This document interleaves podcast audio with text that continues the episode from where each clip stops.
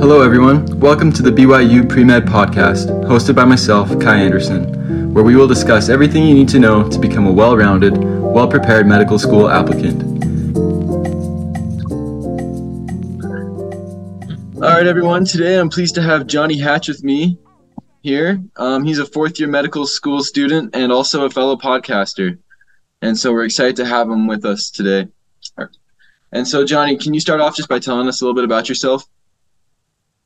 Yeah, thanks for having me, Kai. I, I'm super excited to be here. This is a podcast that I've really enjoyed listening to as a fourth year medical student, um, just because it like it like puts me back into the pre-med years, and and it's really like an awesome resource for pre-med students, especially those at B Y U. Um, but a little bit about me. I grew up in the Air Force, but I'm from Idaho. Uh, I consider Idaho Falls my home. I went to undergrad at B Y U, and I, I got my undergraduate degree in business management, um, and took the pre-med courses at the same time. And then uh, that's where I met my wife, and we had our first kid in, in Provo. Okay. And then I got accepted to to T C O M, which is the Texas College of Osteopathic Medicine. Um, and it's a really great school. It's one of the few D O schools that's state sponsored. Um, and it's also really nice because the the Texas tuition's a little cheaper. Um, and by a little, it's a lot cheaper. So it's been a really great time down in Fort Worth. We really liked it. So that's kind of where I'm at right now. I'm a fourth year. I'm applying to dermatology. Um, but yeah, so that's that's a little bit about me. That's great. Yeah. Um, my wife's actually expecting right now. So I think I'm finding myself in a similar boat than, or as what you were. Uh, congratulations. Uh, That's thank awesome. You, thank you. Yeah. And uh, she's actually from Fort Worth too. So a little bit of a connection. Oh, there. No way. Okay, yeah. cool. Cool. That's really cool. For sure. All right. So you're a fourth year med school student now. Um, I think for undergrads, at least a big concern that I have is like, what is medical school even like, you know? I've just heard basically it's like a trying to drink from a fire hose, and that's about it. And so I was wondering if you could give us a brief rundown, just kind of like year by year, what medical school looks like. Um, you can maybe talk a little bit about how you're having to do this podcast in your car while you're on rotation. um, just give us a little bit of a breakdown of, of what that's like. Yeah, totally. So as far as like drinking from a fire hose, I think it totally depends on what your undergraduate experience was like, right? And the kind of person you are, right? Okay. For me, B Y U was hard. You know, I was juggling a lot of responsibilities between working twenty hours a week, um, taking care of my family, doing, trying to do research and volunteering and schooling. And so coming to medical school in a way felt like it was a little bit easier. And I know that's not the case for everybody, but in some ways, starting medical school was nice because you only had to focus on one thing, and that was your studies, right? And yeah. You do have to do a little bit of research and volunteering, but not nearly to the degree that you do to get into medical school. Okay. Um, but um, so yeah, so so that I, I think it is harder, and there are times where it's definitely harder than medical school. Like the the information is a lot more, um, but um, in some ways it's easier. You're not having to take Doctor Savage's uh, O chem class, or you know, a difficult biochemistry class, right? Yeah. So I don't know. Is Doctor Savage even teaching O chem anymore? Um, I know he teaches a couple chemistry classes. I haven't. I've never taken O chem from him, but he, he might be. Okay, cool. But uh, yeah, so generally how it works in medical school, and it really depends on what school you go to. But most schools, they'll do um, like in class. You sit down, and by in class, I mean, you're learning material and you're not seeing patients the first two years, one to two years, depending on the school. Okay. And you'll either have like in-person lectures or virtual lectures, and you do a lot of that. Um, a lot of it's you're like watching videos from third-party resources. You know, if you purchase some of those, or you're doing a lot of flashcards.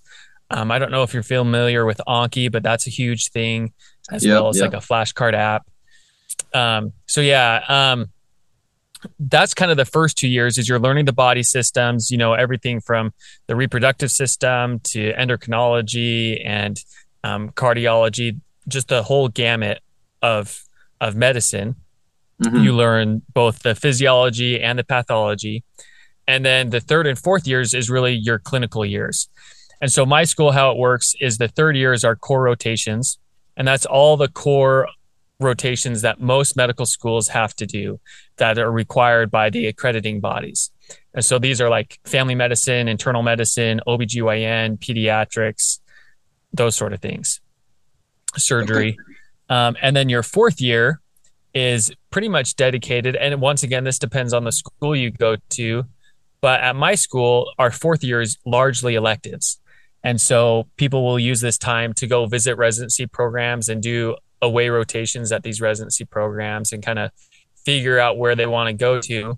And so that's what I'm doing right now. I'm applying to dermatology. And so I'm visiting a lot of different dermatology programs around the country. So um, as you mentioned, to, it's kind of expensive. So I we have a minivan and I threw a cot in the back and I'm kind of in a minivan currently in a Walmart parking lot.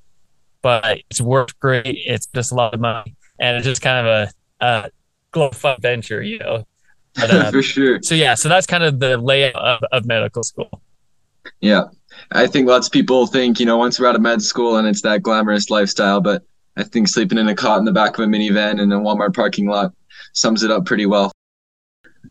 Well, that's great. To, that's that's really informative how that breaks down, and I think it's a, a breath of fresh air or a sigh of relief, I guess, for some of us thinking, okay, I'm already at, you know, my my very end here, my wit's end in my undergrad. How the heck am I going to handle med school? So thanks for breaking that down for us a little yeah. bit. So I guess speaking more about the undergrad, um, I'm guessing Civ one probably wasn't the most helpful course for you in med- medical school, but I guess what were what were some of the most helpful courses you took? Or maybe just study strategies or learning thing or things that you learned in your undergrad that have helped you the most for medical school? Yeah. You know, this is a great question. Um, there was a physics class that I took. Uh, I think it was just a very basic physics class. What is it? one oh five, I think. Probably one oh five. Um, yeah. Yeah. And I can't remember if it was one oh five or one oh six. Um, If, if it was the first level class or the second level, but the teacher had us read a book called Make It Stick. And mm. the book is about effective learning. Yes. And um, honestly, I think what you, what you were talking about, like what's the mo- best skills you've learned. And I really think the best skill I learned at B Y U was how to actively learn. You know, these are the, the skills that will help you learn material and retain it, as well as be able to apply it to different situations. And I think my B Y U education really prepared me for that. And so these are things like active recall or um, spaced repetition. Um, those principles really help people to keep information long-term, as yeah. well as to synthesize that material long-term as well. So I, I had a lot of great classes at B Y U. Some high yield, especially for medical school, are things like anatomy is really high yield. Mm-hmm. Um, genetics is really high yield.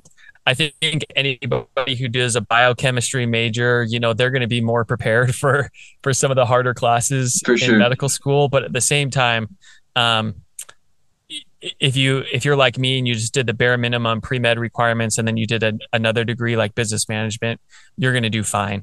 You you really are going to do fine. That's that's great to hear. And yeah, I just finished that book, actually, Make It Stick.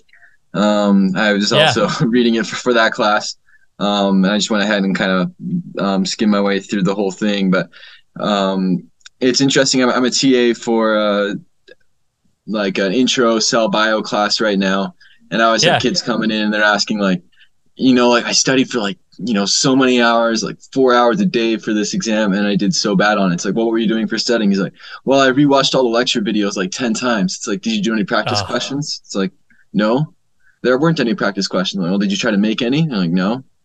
Like, okay, well, there's a, there's a good starting spot. You know, you have, you have limited time for some of these things, and learning how to learn or learning how to study well is, is so important. So I too would recommend yeah. that book. It's a, it's a great one. Yeah. The studying well is huge. And, and honestly, like finding strategies, like, like being able to understand what the teacher wants you to know, like that is a really hard skill to develop. But if you can understand what principle they're trying to teach and how they could possibly test that, that's huge. And that'll get you so far. And then be able to recognize that on a test, be like, oh, they're trying to test me on this principle. And so that makes the answer more likely to be this answer, you know, and For that's sure. just a, that's a hard skill, but, but that's also a skill to learn. Yeah, um, definitely. Yeah. I've seen that in studying with the, for the MCAT, even there's a couple of things that they always want to ask about. And if you see that in the answer choices, it's it's most likely going to be that answer. Yeah. Yeah. Yeah, totally. All right. And then I guess other than studying in school and things like that in your undergrad, you mentioned research and volunteer hours and just trying to put together a good recommend or a good application. Um, what are some things outside of school that you would recommend focusing on in the undergrad years? Yeah, that's a great question. Um, I remember in your podcast, you have an episode where you talk about how uh, Doctor Dolly of the White Coat Investor came and talked to you all.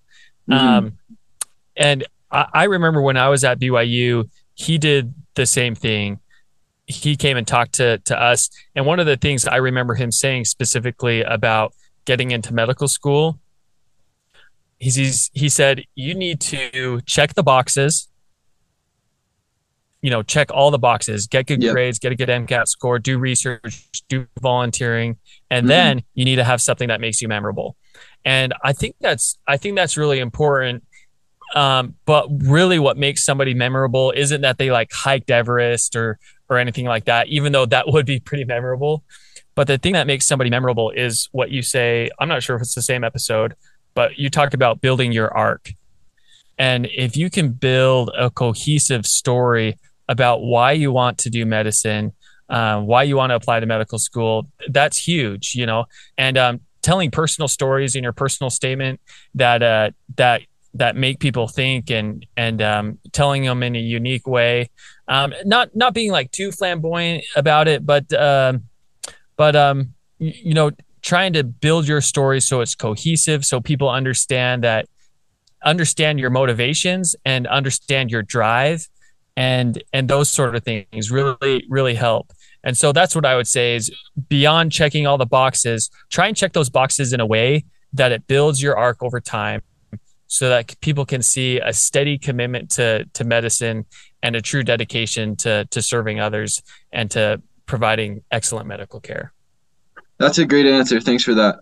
I would, I would add to that. Like, it's a lot easier to remember one thing than it is to remember like twenty different things. And so, you know, if you're, if you're in the interview process or if you're putting together a personal statement in these things, if you're just checking all these boxes and there's no cohesiveness there, it's gonna be like, okay, did that, he did that, he did that. But if it's all over this arc that we were talking about, it's like, okay, this is who this person is. It's not just what they've done, but it's who they are. And we see, okay, this is someone that we can see being a successful physician. Yeah. Yeah, totally. Yeah. I remember reading an application um, about a guy, and I'm going to change some details, you know, for, for obvious reasons, yeah. but um, he just had a really great story about being an E M T over time and like s- some great experiences he had as an E M T, breaking bad news to a spouse who had just lost her husband and they had, you know, were doing, were trying to resuscitate them. And um, it was a really compelling story. And then he talked about how like this was such a big thing for him, being a E M T and then a paramedic and leading a team.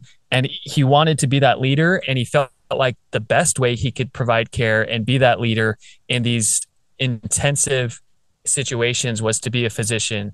And um, he, he kind of like um, prophylactically um, he prophylactically kind of told us, you know, w- one question sometimes people will have is, well, why not stay a paramedic? And he kind of prophylactically said, no, some people wonder why not, why, why not just stay a paramedic if I love the rush of these things? And then he would give an answer. And so it was really great because he told this whole story, um, but then also talk, talked about, um, you know, why, why, uh, why he wanted to be a physician and not just, Um, be, be a para- paramedic, which he was very good at. That makes sense. Yeah, it's it's showing his trajectory, you know, how he's got to where he is, and then and then where to go from there. Exactly. Yeah. Yeah. So I think it's a lot about finding those things, and this is tricky because trying to find things that you're passionate about and, and do those things while you're trying to do all these other things is is a um you know it's a, it's another time commitment. It's another thing that you have to to be doing. But once you find that thing, then everything kind of falls under that, and you can, it's, it's a, it's a blanket, you know, over all of that that you can use. So yeah, yeah. That's great. And so you mentioned you were reading through an application, and, and you told me earlier that you're involved in the um, a little bit involved in the applications, um, or in, in viewing applications and, and deciding who is getting rejected and accepted in the final processes um, on, a, on a committee. And I guess, what would you say are the reasons that you've seen, or um, that most common reasons you've rejected someone? We'll talk about being accepted in a second, but first of all, the most common reasons you've you've seen someone be rejected yeah. at that stage. Yeah. yeah, it's a hard, that's a hard question to answer, because it's it all depends on the applicant. You know, every once in a while, there'll be a red flag where, um, where, the the writing of a personal statement may maybe feels a little bit too robotic, uh, maybe it feels a little forced, um, or or maybe it just doesn't quite feel authentic, right? Um, so that might be a reason why, because, you know, after reading the statement and then reading the letters of rec that aren't aren't very strong, we think, you know, is this person really committed to medicine? Is this the kind of person that we want representing our school?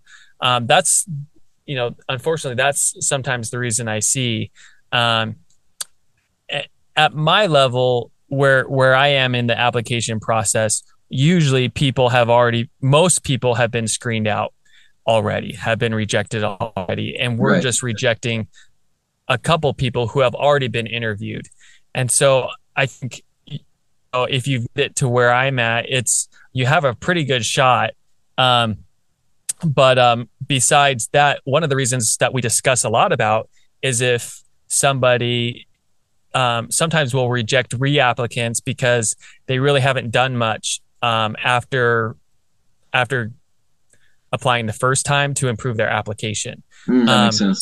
We also see a lot of people who get rejected just because their grades aren't the best. Um, and so that's when, you know, one of these graduate or post-bac programs are really helpful. Um, I know that stinks, but if you really, really want to do medicine and there's no other options for you, then then maybe that's something to consider, to get like a master's of science degree somewhere, or, or do a post-bac to show that you can handle the heavy course load of medical school. I like that. Yeah. Um, so like you said, there's there's a lot of, it, it totally depends on the applicant, but there are things like you, we need to have that passion and, and not be robotic in our personal statements. Yeah, okay, and that's and then, so hard to do, but, you know, just, just, I would start your personal statement early and have a, just a small group of people to help you perfect it, you know, but you'll get there. And like you said, telling stories in that is, is really important too. Yeah, exactly. That's great. And then I guess, I think I already know the answer to this, but is there anything that is like a, a golden ticket um, for for that time, like you, you they've got to the point where you're there now and you see something, you're like, oh yeah, this person's in? No, there's no golden ticket. You know, everybody's unique. Everybody has something different. You know, you might have the best MCAT score in the world, and that, that won't get you in. If, if you haven't done volunteering, if you've done, if you've shown very minimal commitment to the field, if you've hardly shadowed. Um, so really there is no golden ticket. Um, but w- you know, we, we want well-rounded applicants who, who really want to do medicine. And it's hard when we say like for right reasons. It's like, well, what are the right reasons? Are the right reasons, you know, I provide it for my family and, and have a meaningful career while I do it? I would say yes, but, but you need to re- be really convincing in your, and, you know, providing for your family comes off a lot different than I want to make a ton of ton of money, right? And so I, I don't really think most people lead off a personal statement with like, I want to provide for my family. It's it's really about, you know, dedication to the field, dedication to, to serving others um, through medicine. So yeah, I think like you were saying, it's it's about having something that you're passionate about and and making that the your reason of, of why um, it's not doing it for for the money or for the prestige of being a doctor, but having something that's intrinsic, I guess, rather than extrinsic that, that's driving you, because those things exactly. last. The, the extrinsic things don't really last as well. Yeah. right, I guess just to wrap up now, um, we've talked about undergrad. You talked about med school at the start. Um, I guess going after med school, I guess you were saying also in your third year or in your in your fourth year, you're doing this too a little bit. But what advice would you have about picking a specialty? And I guess you can give us your take on on dermatology and, and kind of when you decided that dermatology was right for you, if that was in your undergrad or medical yeah. school. And, and what was that experience like for you? Yeah, I know a lot of people come into medicine with some sort of idea of what they want to do. I think that's great. My best advice is to shadow early and shadow often. Make a list of the different specialties you're considering. And then during like your first and second year, every time you have a chance, I would go shadow a doctor for a couple hours to see what their life is like and then see what their practice is like. And that really helped me decide on dermatology. Um, I thought about dermatology for a while. And I shadowed a couple different doctors, and I also shadowed doctors in another field, family medicine, internal medicine, and the people that you can talk to and shadow, the better. And I think that gives you a better idea. Um, the earlier you decide, the better, because then you can build a strategy to successfully match, especially if you want to pursue something competitive like ophthalmology, dermatology, um, ear, nose, throat. Those sort of things, the sooner you can know, the better. So if you can go shadow those kind of docs, that would be awesome. Um, so that's really my main piece of advice. Shadow early, shadow often. You can get a, you can um, be a part of different interest groups as well on campus. And that helps um, because oftentimes they'll bring speakers in to talk about their specialty and what it's like. Okay. Yeah, that's great.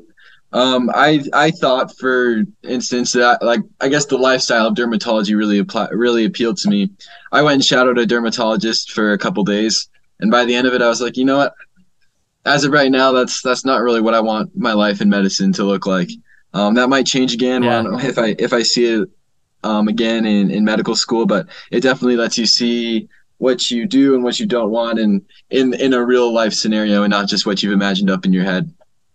And I, I think it's a win-win with shadowing. You know, you, you're not only getting more exposure to what you're possibly going to be doing, but you're also building a network with people, like you're saying, and increasing your chances of being able to match and things there.